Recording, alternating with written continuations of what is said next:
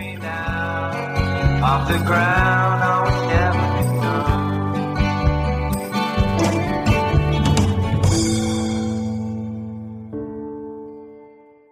Hallo und herzlich willkommen zum Wortkollektiv-Podcast. Ich bin Friederike und mir virtuell verbunden sind heute zwei Menschen, und zwar einmal Svenja Hallo. und Tobias Sauer. Der äh, ist katholischer Theologe und hat ein Netzwerk namens Ruach.jetzt. Herzlich willkommen. Hallo, moin.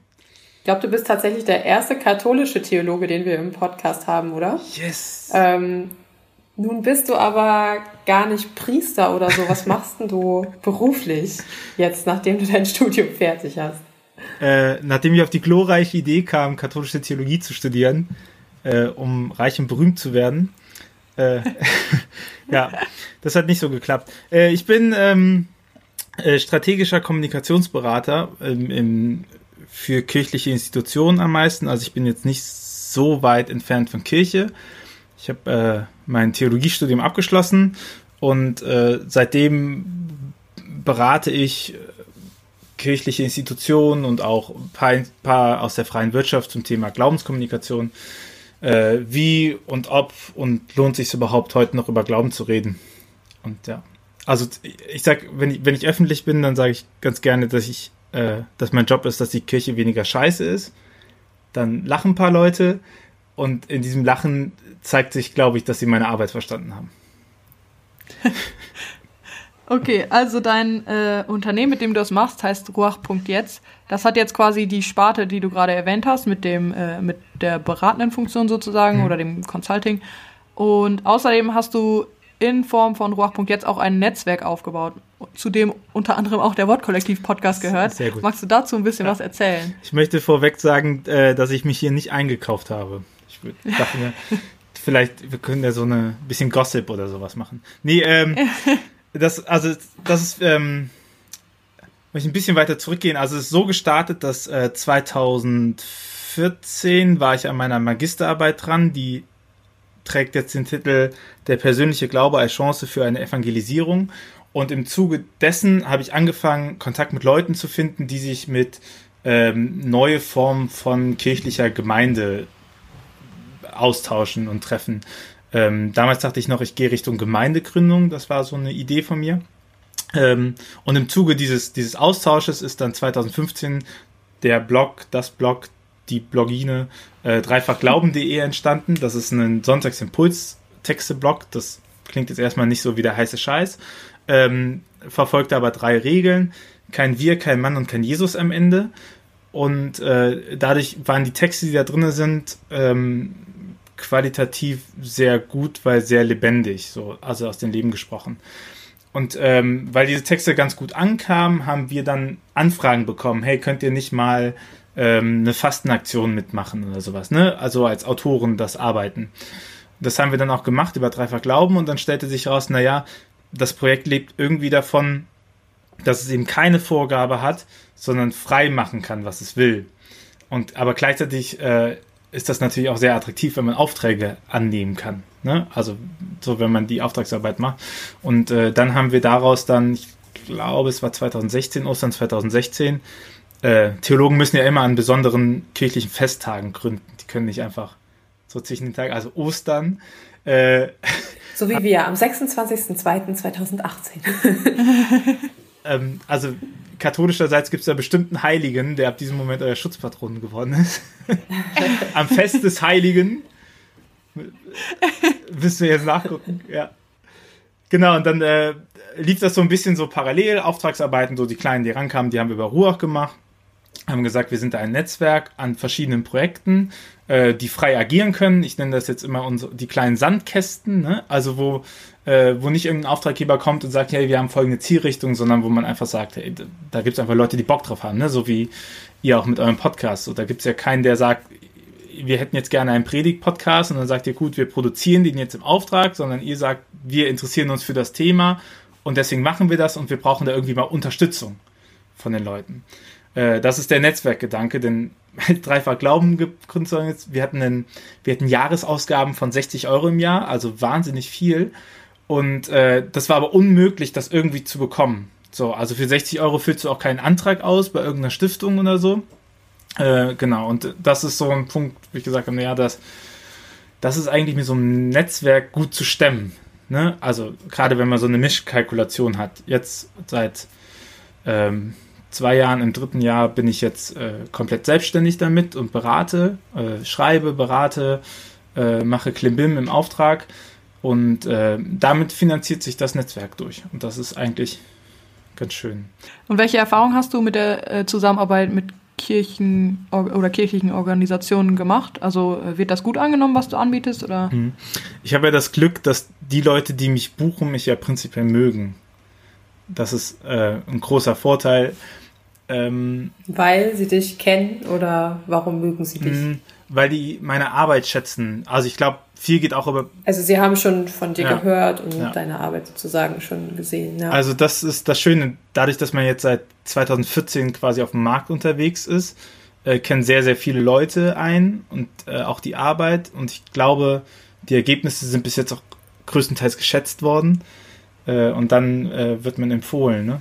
Das ist, also ich bin in der glücklichen Situation, als Selbstständiger noch nie Kaltakquise gemacht zu haben. Also das heißt, äh, dass, dass du ohne vorherigen Kontakt oder sowas anrufst und sagst, hey, könnten wir Ihnen nicht helfen? Wir hätten hier ein tolles neues Produkt und so.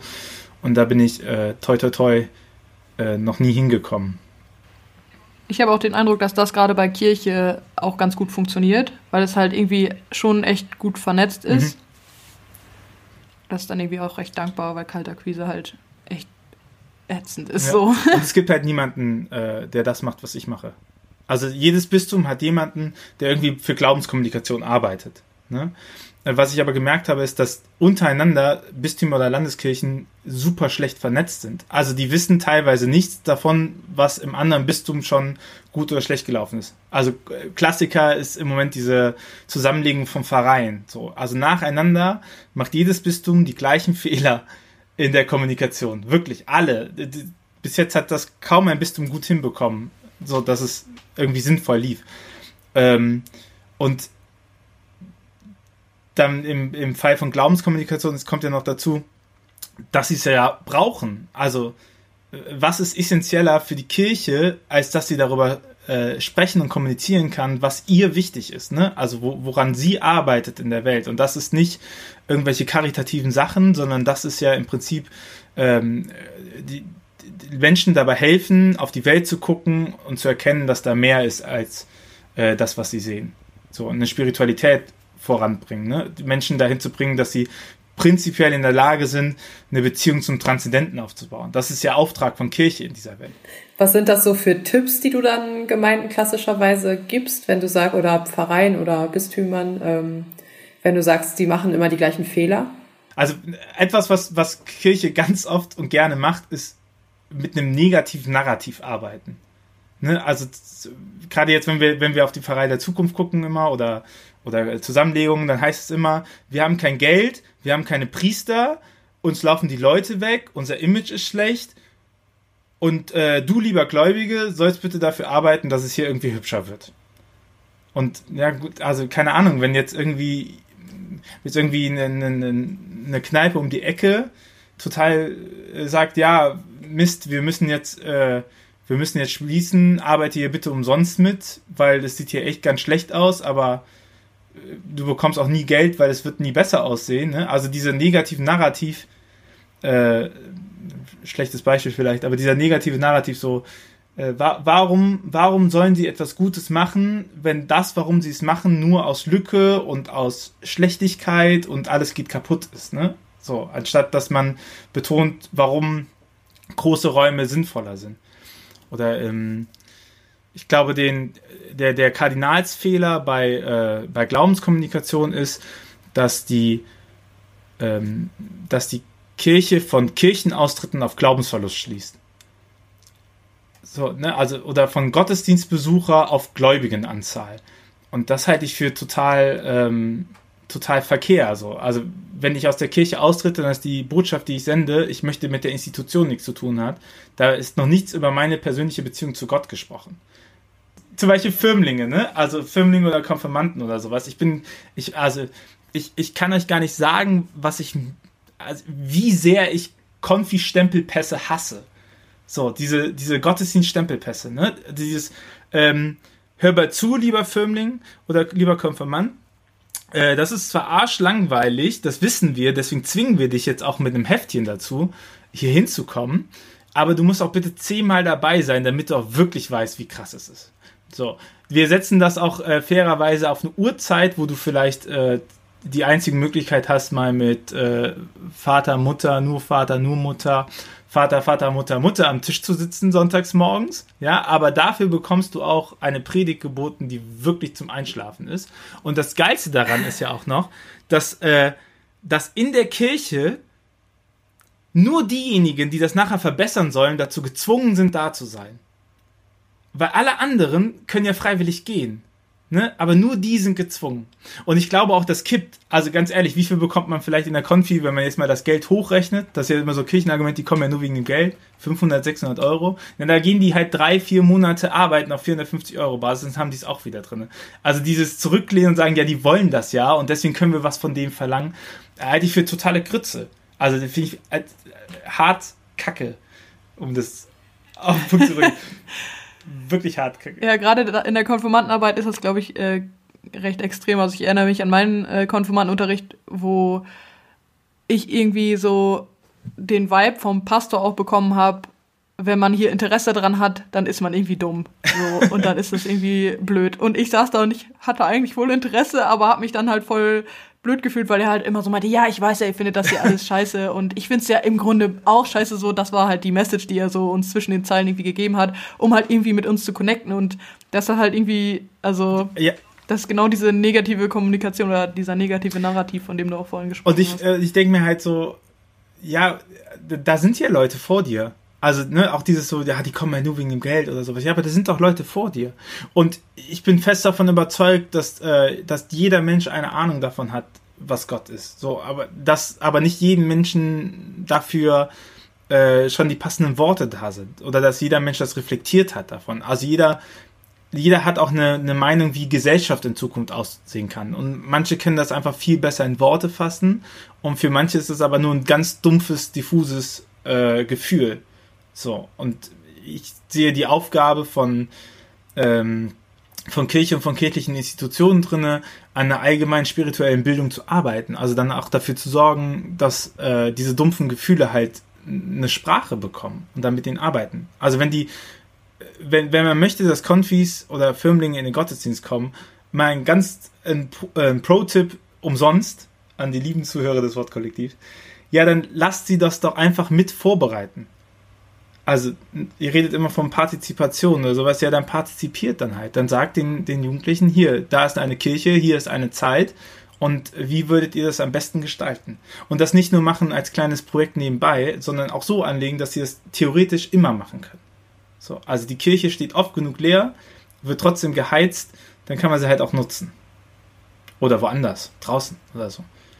Eine Art und Weise, wie du das, äh, was du gerade beschrieben hast mit dem spirituellen Leben, äh, gerade konkret neuerdings umgesetzt hast, ist mit einem Heft. Und zwar heißt das Alles außer Beten. Ja. Und das ist ein äh, quasi ein Begleitheft, kann man das so sagen, für äh, 28 Tage, in dem man so Achtsamkeit quasi übt. Ja, genau. Also es gibt ja in der christlichen Tradition die Exerzitien im Alter quasi. Ne? Das sind so äh, meistens vier Wochen. Äh, auch von Ignatius von Loyola gehen die zurück. Äh, der Begründer des Jesuitenorden, wo der Papst gerade ist, so ein bisschen hier für, für, mein- für die treuen katholischen Hörer des Wortkollektiv.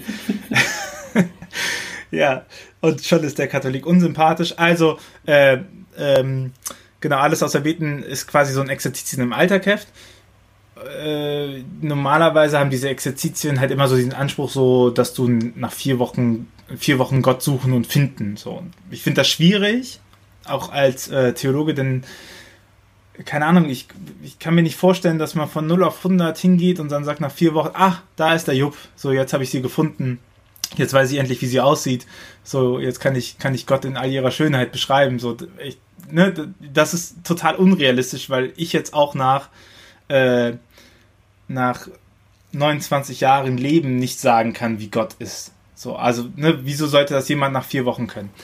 Ähm, und dieses Heft geht ein bisschen, dreht das ein bisschen um und sagt halt, ja, okay, aber wenn wir davon ausgehen, dass Gott eh jeden Menschen ruft und zu jedem Menschen spricht, zu jeder Zeit, das ist ja eigentlich unsere Grundüberzeugung im Christentum, dass er sich offenbart, na, dann reicht es ja auch einfach aus, für einen selber Orte zu schaffen, wo man sich entdecken lassen kann.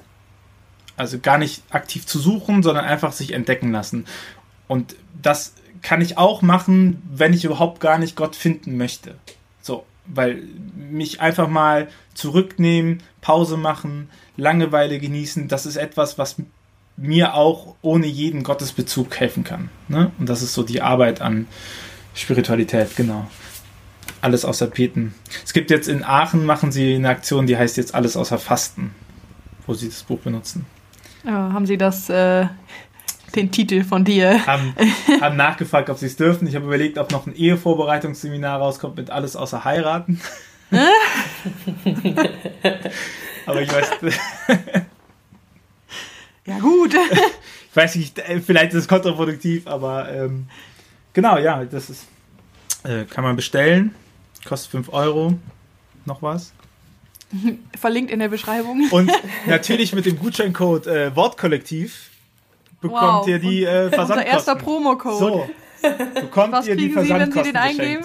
Die Versandkosten die geschenkt, Leute. Versandkosten. Promocode Wortkollektiv. Da soll doch mal jemand sagen, es lohnt sich Ja. nicht, diesen Podcast So. anzuhören. Da soll noch jemand sagen, ich habe mich hier wirklich nicht eingekauft.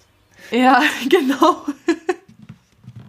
ähm, zu diesem Heft, also es ist, ich habe es auch vor mir liegen gerade und äh, es erinnert mich, also und ich glaube, das ist eh mit Exerzitien ähm, oft so, also es erinnert mich sehr so an Achtsamkeitsübungen Ja. und irgendwie an achtsam durch den Alltag gehen und so weiter. Es gibt ja jetzt zum Beispiel auch gerade die Exercise-App neu, äh, oder was heißt neu, seit ein paar Monaten, glaube ich. Die erste hübsche Kirchen-App. Ja, genau, die erste äh, Kirchen-App, vor der man keine Hemmung Ja. hat, sie weiterzuempfehlen. äh, würdest du sagen, dass Achtsamkeit, das ja jetzt im Moment auch so im Trend ist, also auch im nicht-kirchlichen Bereich oder irgendwie auch vor allem im nicht-kirchlichen Bereich, dass Achtsamkeit an sich die äh, Chance bietet, quasi Gott näher zu kommen? Oder was hat das Ganze mit Gott zu tun? Ja, ich habe ja auch gehört, da, da ist mir zu wenig Gott drin, habe ich auch schon gehört. Habe ich, hab ich nicht gefreut. Ähm, ne, also, vielleicht mal auf die Begriffe gucken, wenn das okay ist. Also, ich benutze Begriffe Spiritualität, Glaube, Religion und Kirche und Konfession so, dass ich sage, Spiritualität ist, ist eine Haltung auf die Welt, die Glaube als Beziehung zum Transzendenten ermöglicht, der in Religion sprachfähig wird und sich in Kirche und Konfession normiert. Also Spiritualität ist so die Einstellung, auf die Welt zu gucken und sagen, aha, das mehr. So, äh, Krümel ist mehr, äh, Tee ist mehr als Krümel in Fließpapier, äh, Freundschaft ist mehr als Geben und Nehmen und Liebe ist mehr als Hormone. Ja, und äh, dieses Mehr, das fassen wir ja in der Theologie oder fasse ich in der Theologie ja immer als das Transzendente auf, das was in und über der Welt steht. Ne? Und das Transzendente ist ja klassisch äh, Gott, also wenn es über der Welt steht. Ne? Und zu dem baue ich ja irgendwie eine Beziehung auf. Und dann merke ich halt so, ah, krass, wir merken irgendwie zusammen, wir haben ja ähnliche Erfahrungen vom Transzendenten gemacht. Äh, das werden wir gemeinschaftlich sprachfähig in der Religion und dann sagen wir, cool, dann kommen wir zu folgenden Ergebnissen und setzen uns Regeln auf, dass es vielleicht sonntags morgens sinnvoll ist, einen Gottesdienst zu besuchen, weil wir das für richtig halten. Ne? Und äh, das Heft arbeitet halt an Spiritualität. Also das arbeitet einfach an der Frage, äh, wie guckst du auf die Welt? So, gibt's für dich mehr oder nicht? Und wenn du halt das Heft durchgehst und sagst danach so, sorry, mich hat gar nichts entdeckt, dann, äh, dann ist das okay. Dann hast, hast du halt für dich entschieden, dass du keine Spiritualität hast oder, oder die halt nicht so ausgeprägt haben möchtest oder sowas. Und ich, ich bin großer Freund davon, dass du äh, theologische Sachverhalte nicht immer mit Theologie begründest. Also es wäre das, das einfachste gewesen, Gebetsheft zu machen oder sowas, ne? Äh, Achtsamkeit. Aber der Zugang zu, zu dieser Art und Weise, wie schaffst du es in die Welt zu gucken, das sind nun mal Achtsamkeitsübungen im Moment. So, warum nicht dessen, äh, dessen mit nutzen? Ne? Also die christliche Tradition ist voll damit. Mit, äh, mit Betrachtungen der Welt oder sowas. Ist, Ja, gerade heute auch, ne? Weil, also wir haben gerade vor dem Podcast schon ein bisschen drüber gesprochen, äh, dass es, dass es quasi heute auch so beliebt ist, weil man einfach gar keine Langeweile mehr hat in seinem Alltag. Ja. Also dass das was ist, was man jetzt wirklich aktiv suchen muss, ist halt irgendwie auch nicht immer so gewesen, glaube ich. Ja. Fällt mir auch selber schwer, Langeweile zu haben. Ja, ja, mir auch extrem sogar. Also es gibt halt immer was zu tun. Gerade wenn man halt, glaube ich, so ein bisschen selbstständige Arbeit macht oder so äh, irgendwie eigentlich im Grunde immer was zu tun haben könnte, äh, ist es sehr, sehr schwer, da einfach mal, also wirklich sich langweilen zu lassen. Das Schlimme ist ja nicht unbedingt, also das Schlimme ist ja der Leerlauf, der eigentlich Langeweile sein könnte, aber man guckt die ganze Zeit irgendwas nach, was man jetzt eigentlich tun könnte, was man aber jetzt nicht Ja. macht. Also ich Ja, man stopft halt diese Löcher mit irgendwelchem Müll sozusagen. ja, voll sagt so, also ja, das muss ich noch machen und das muss ich noch machen und man macht gar nichts. Ja, davon. oder ich fange hier schon mal so ein bisschen an. Oder es läuft halt irgendwie, bei mir läuft halt immer irgendein Hörbuch oder so im Ja. Hintergrund oder irgendwas. Also man ist halt, also ich zumindest bin halt eigentlich immer mit irgendwas beschäftigt. Also mein, oder la, äh, lasse mein Gehirn beschäftigt sein mit irgendwas. Und das ist halt, äh, also davon loszukommen, ist gar nicht so einfach, wie man meinen würde. Ja, also meine Lieblingsstelle in der Bibel äh, ist ja 1 Könige 19, glaube ich. Ich bin Katholik, bin nicht so, ich bin nicht so Bibel, also Brauchst du ja auch nicht, mit ne? Elia. Ja, sag mal die Stelle, sag mal, zitier mal, dann können wir dir auch sagen, wo es steht. Also wir, wir können das immer ganz zitieren gut. kann ich erst recht nicht. Aber ich kann dir sagen, wie es inhaltlich geht. Das ist, äh, Paraphrasier mal. das ist das, äh, wo, wo äh, Elias Gottes Begegnung hat, ne? Am, am, am Berg und dann kommt erst der große Sturm und dann kommt erst das große Feuer und da war überall nicht Gott und, und dann kommt das leise Säuseln an. Ich glaube, es ist 1 Könige 19. Glaube ich. Soll ich mal nachschauen? Ja, 1, 1. Es ist irgendwo Ja. da um den Dreh auf jeden Könige. Fall. Das ist, ähm, die Bibelstelle ist der Gutscheincode ab jetzt. ja, und also, Bisschen Arbeit musst du ja auch sein. ja, und, ja, absolut. Und das ist, das ist so ein Motiv, was mich leitet, ne? Dieses, dieses kleine Säuseln.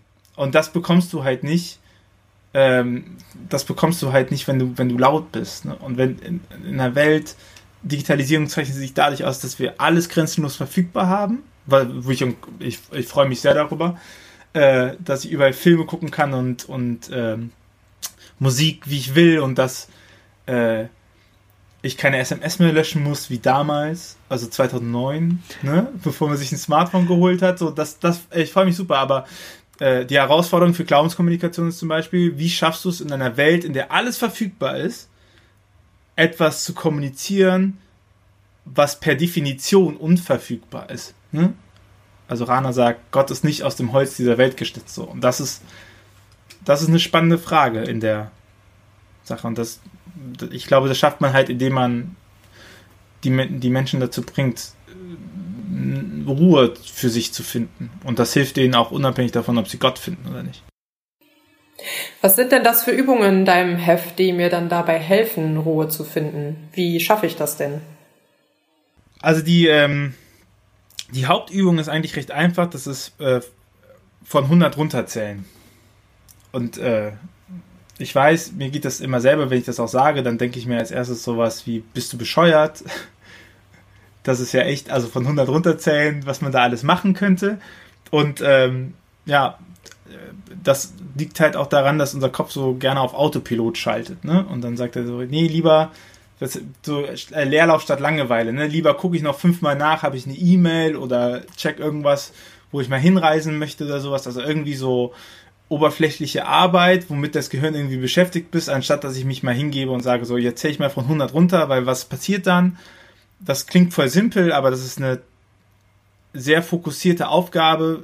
Ich weiß zwar, was als nächstes kommt, aber ich muss mich trotzdem immer wieder daran erinnern, dass es was die nächste Zahl ist und ich muss die mir vorsprechen. Ne? Also ich habe, mein Kopf hat da irgendwie keine Möglichkeit, einen zweiten Gedanken aufzumachen. Und äh, mir geht es auch, mir geht es so, dass äh, man lustigerweise manchmal abbricht im Kopf. Also man merkt das gar nicht, aber man ist dann irgendwie bei 56 und auf einmal denkt man an was komplett anderes und sowas. Und dann merkt man halt, wie, wie so Gedanken strömen, was ja gar nicht schlimm ist. Sobald man es merkt, kommt man wieder zurück. Und nach diesen 100 hast du halt einen kurzen Moment, wo du einfach mal eine Minute, knapp zwei Minuten ruhig geworden bist, um dann bewusst zu schauen, wo du gerade stehst. Ne? Das ist so die Idee. Also ich bin jetzt auch kein Life-Coach. Das ist jetzt das, was ich dafür gefunden habe. Und das wird dann halt über die vier Wochen begleitet. Also es baut sich immer mehr drauf auf. Am Anfang geht es einfach nur, die Übung einzuüben. Dann geht es darum, einen Ort für sich zu finden, wo man das vielleicht auch so ein bisschen ritualisiert. Äh, auf seinen Atem zu achten nachher und auch zu sagen, so was ist mir eigentlich wichtig. Ne? Das sind so die vier Schritte. Alles außer Beten heißt dein Heft, was du rausgebracht hast, verlinkt in der Beschreibung mit dem ersten Promocode des Wortkollektivs namens Wortkollektiv. Äh, wir hören jetzt gleich auch noch, genau, wir hören jetzt gleich äh, auch noch eine, äh, eine Predigt von dir, beziehungsweise ein Predigtslam. Äh, erklär mal kurz, was das ist, bevor wir es hören. Genau, also äh, es gibt äh, Preacher Slams. Äh, das ist quasi wie Poetry Slams, nur sich, sich die Theologen natürlich ganz gerne so unter sich halten und äh, dann unter Predigtwettbewerb machen. Ich finde es eigentlich eine ganz schöne Form, also hat viele Anleihen aus dem Poetry Slam raus. Ähm, ich ich, ich finde es ich find's selber sehr herausfordernd, weil ich bei Poetry Slams liebe ich die Offenheit der Texte eigentlich. Und wenn ich so einen Preacher Slam schreibe, dann fühlt sich das immer so an, als ob ich irgendwas erklären müsste. So, und ich bin da noch nicht so ganz zufrieden mit, wie das aussieht. Also Kritik gerne in die Kommentare. Ähm, weil irgendwie, wenn man, wenn man eine Predigt hält, so vom, vom Habitus der Predigt, so wie das Setting ist, ne, habe ich immer das Gefühl, ich müsste jemandem was erklären. So, so, ich müsste da irgendwie, ich weiß nicht, wie es euch da geht. Ihr seid ja die Profis da.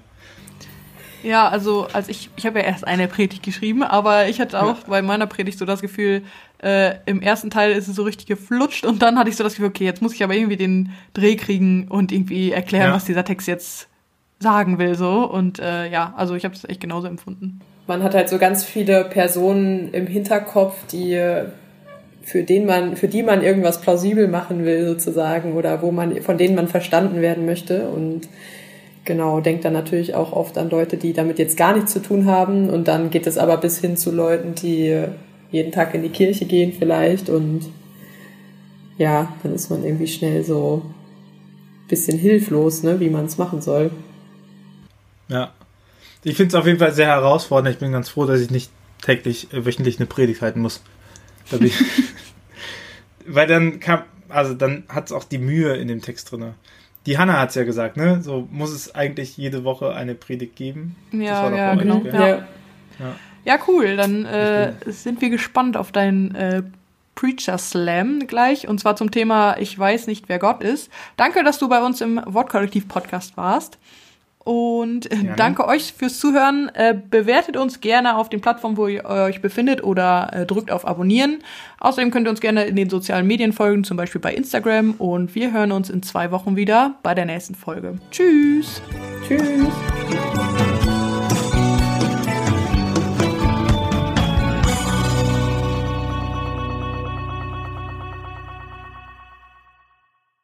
Ich weiß nicht, was Gott ist. Und dabei erfülle ich eigentlich alle Voraussetzungen, es zu wissen. Katholisch sozialisiert, von der Oma schon oft und gerne Geschichten über Jesus gehört, getauft, bekreuzigt und gefirmt, praktizierend seit vielen Jahren, Studium der Theologie und nun katholischer Theologe. Entwickle eigene Projekte und berate in Fragen von zeitgemäßer Verkündigung. Aber ich weiß nicht, was Gott ist. Und das sage ich ohne Resignation, dabei scheint es doch wie die Amputation der wichtigsten Frage meines Faches. Doch für mich war die Artikulation dieser Erkenntnis der Beginn des Ausstiegs aus theologischer Isolation. Ich habe mir wieder Freiheit geschenkt, Gott zu erkennen, statt ihn in Dogmen zu pressen, jede Falte zu beschreiben, jede Regung zu analysieren und in festen Begriffen zu benennen. Gott muss sich nicht mein Bild unterordnen, sondern ich kann jeden Augenblick von ihr in meine Collage einsortieren. Ich weiß nicht, was Gott ist. Und es erfüllt mich mit Wut, Trauer und Sorge, wenn ich sehe, wie immer wieder Menschen aufstehen, sich ein Bild aus dem Augenblick machen, auf die Kanzel treten und laut loskrachen. Jeder Schritt deines Lebens soll Christus folgen.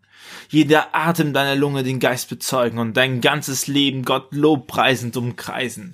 Denn Gott ist die Wahrheit, der Anfang und das Licht, ohne ihn gibt's kein Heil und du bleibst nicht, und wenn du nicht mehr weiter weißt, dann ist die Maxime klar. Frag dich einfach, was würde Jesus tun? Und dann legst du deine Gedanken Jesus mahnend in den Mund, um anderen davon zu überzeugen, dass ihr Heil von deinen Moralvorstellungen abhängt. Dein Ziel ist es nicht, den Glauben an Gott zu nähren, sondern Mitgliedszahlen deiner Kirche zu vermehren, die ihr Leben nach deinen Maßstäben richten, die Gott nur in der gleichen Beschränktheit wie deiner sichten, die statt Nächstenliebe nur fromme Taten verrichten und sich jeder Offenheit gegenüber Gott vernichten, weil es nicht die Sehnsucht nach dem Meer ist, die sie Schiffe bauen lässt, sondern die Angst vor der Flut, weil Gott auf Sätze reduziert, auf Phrasen komprimiert und in Versen konserviert wird. Der Glaube an Gott wird zur Waffe, indem er als Unterscheidung fungiert. Wir, die glauben und ihr, die nicht glaubt, dabei ist Glaube mehr als eine Ansammlung von Identifikationsmarkern, sondern die Antwort des Menschen auf die Selbstmitteilung Gottes, die Antwort auf die Frage nach dem Meer in der Welt, ob Tee nur Krümel im Fließpapier ist, Freundschaft das Stadium des Geben und Nehmen verlässt, ob Liebe mehr als nur Hormone umfasst. Ich ich, ich weiß nicht, was Gott ist. Und du, lieber Prediger, der von deiner Kanzel sprichst, du kannst es auch nicht wissen, denn, denn das Christentum ist keine Schrift, sondern Offenbarungsreligion. Ja, Jesus sagt, ich bin die Wahrheit und die Wahrheit wird euch frei machen. Es gibt sie also, die Wahrheit, das Schöne, aber nicht in dieser Welt, weil auch Gott nicht aus dem Holz dieser Welt geschnitzt ist. Vielmehr offenbart er sich uns immer wieder, zeigt sich uns jedem von uns. Gott hält sich nicht an deine Regeln der Konfession und fragt nicht, bevor er sich jemand zeigt nach deiner Konzession und Gott sprengt jede Limitation und ich, ich kann nur sammeln.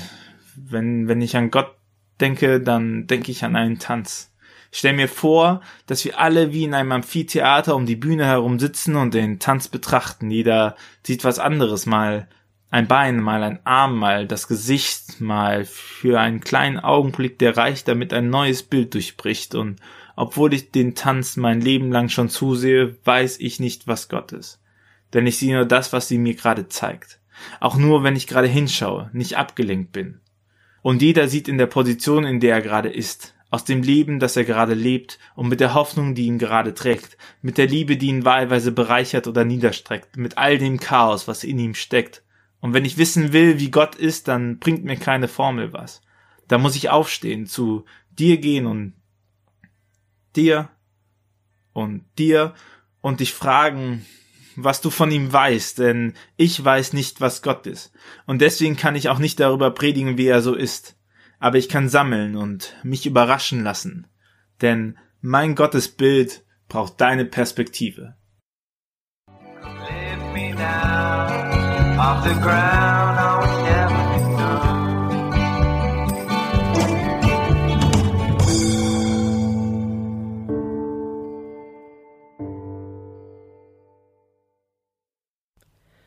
Der Wortkollektiv Podcast ist Teil des Ruach.jetzt Netzwerks.